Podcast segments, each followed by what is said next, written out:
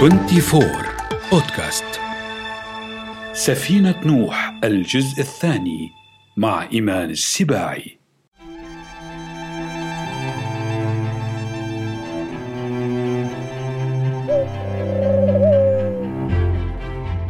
ماذا يكون شعور الإنسان عندما يفقد بصره فجأة دون سبب واضح؟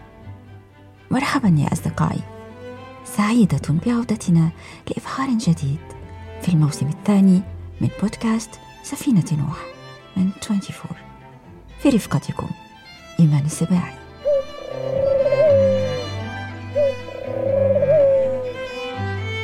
وباء غامض يصيب سكان مدينة بالعمى لكنه عمى من نوع غريب تختفي فيه صورة الأشياء ويصبح العالم باللون الأبيض. لا أحد ينجو من هذا الوباء. عجوز أمام لوحة في متحف. فجأة تختفي من أمامه الألوان والأشكال. طفل صغير. طبيب. لص. الكل مذعورون إلا امرأة واحدة لم تفقد قدرتها على الرؤية بوضوح. فتكون شاهدة على أحداث مفزعة كأنها نهاية العالم. وتكون في النهاية سببا في إنقاذ مجموعة من الأشخاص ممن نجوا من هذه الكارثة.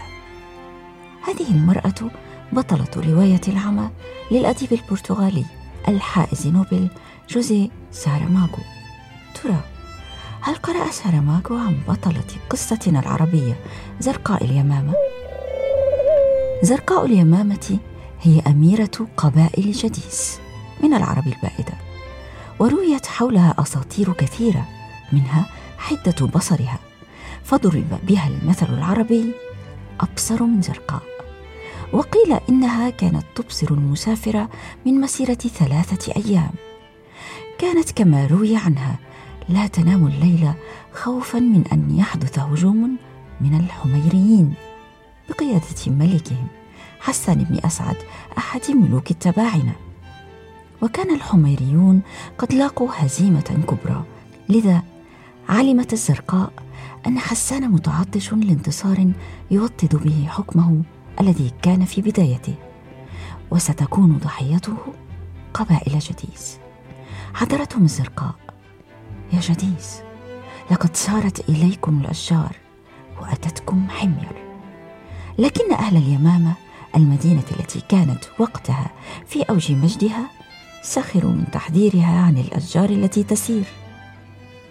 اجتاح حسان بن أسعد اليمامة فعلا وبوحشية غير مسبوقة باستخدام حيلة فقد اجتاح المدينة ليلا وتخفى جنود حسان من الرأس حتى القدم بجذوع الأشجار وغصونها. فبدت الأشجار تسير كما تنبأت اليمامة ولم يصدقها أحد. كانت غابة من جنود. متأهبين لإلحاق الهزيمة بجديس. ذبحوا الرجال والنساء والأطفال وأشعلوا النار في كل شيء. وحدها مع القليل من جنودها ظلت الأميرة زرقاء اليمامة تقاوم جيش حسان مما أزعجه كثيرا فكثف جهوده حتى أوقع بهم. وكانت دهشته كبيرة عندما وجد الفارس الذي يقاومه امرأة. أعجب حسان بجمال وذكاء اليمامة فقرر أن يتركها حية. وعندما حاول الاقتراب منها جرحته بخنجر كان في يدها. يقال إن حسان اقتلع عينيها فماتت بعد أيام. وأعتقد يا أصدقائي أنه تخلص من هاتين العينين بسرعة. فقد شعر أنهما تريان كل ما يفكر فيه وتراقبانه. ربما ما روي عن الزرقاء صحيح وربما توجد مبالغة كبيرة في وصف حدة بصرها وأنها فقط امرأة بصيرة تقرأ وتحلل الأحداث فترى ما لا يراه غيرها. مثل بطلة رواية العمى التي تقول لا أعتقد أننا عمينا لكنني أعتقد أننا عميان يرون. حدة البصر والبصيرة معا يميزان طائر اليمامة. يبدو أن إحدى الصديقات مترددة في أن تسألني تقصدين الحمامة؟ لا بل أقصد اليمامة. وهل يوجد فرق بينهما؟ تعني بيجن في الإنجليزية حمامة. أما دوف فتعني يمامة. في الثقافة الغربية ارتبطت اليمامة بالطموح والحب والجمال.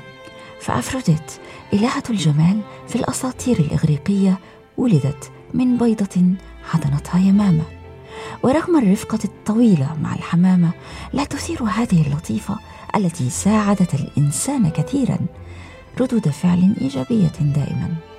بل على العكس قد تثير النفور والعداء. الروائي الألماني صاحب رواية العطر الشهيرة باتريك زوسكند في روايته الحمامة اختارها رمزا كريها لمخاوف الإنسان. رواية غريبة أتمنى أن تقرأوها. في اللغة العربية الأمر ليس بهذا الوضوح. هناك معركة لغوية يا أصدقائي في كتابه الحيوان يقول الجاحظ إن العرب تطلق على الحمام والقمري واليمام والدباسي وهو نوع من أنواع الحمام الوحشي جميعها لفظ الحمام. فجمعوها بالاسم العام وفرقوها بالاسم الخاص. لكن خلافا قام بين علماء اللغة. وابن قتيبة يعرض الآراء. فالكسائي قال الحمام عند العرب ذوات الأطواق. والحمام هو البري الذي لا يألف البيوت. أما التي تألف البيوت فهي اليمام أما الأموي والأصمعي فلهما رأي مخالف لهذا الرأي. يرى أن اليمام هو الحمام الوحشي وهو ضرب من طيران الصحراء. من أنا لأدخل معركة مع الكسائي والأصمعي؟ لكنني سأحسم الجدل يا أصدقائي. اليمامة طائر بري لا يألف البيوت ويفضل سكن الأشجار والمغارات. اليمام طائر مهاجر على عكس الحمام الذي يرتبط بمكان تربى فيه ويعود إليه. لكن عيون الحمام واليمام تتشابه في قدرتها على التقاط الأشعة فوق البنفسجية التي تصدر عن الشمس فتمكنه من الانتقال من مكان إلى مكان. لذا لا يطير في الليل كما أن كل عين من عينيه تسمح برؤية ما خلف رأسه فيحذر الأعداء. تماما مثل زرقاء اليمامة. وكي لا تغضب الحمامة وتحرمنا من صوتها الجميل انتظروها في الحلقة القادمة.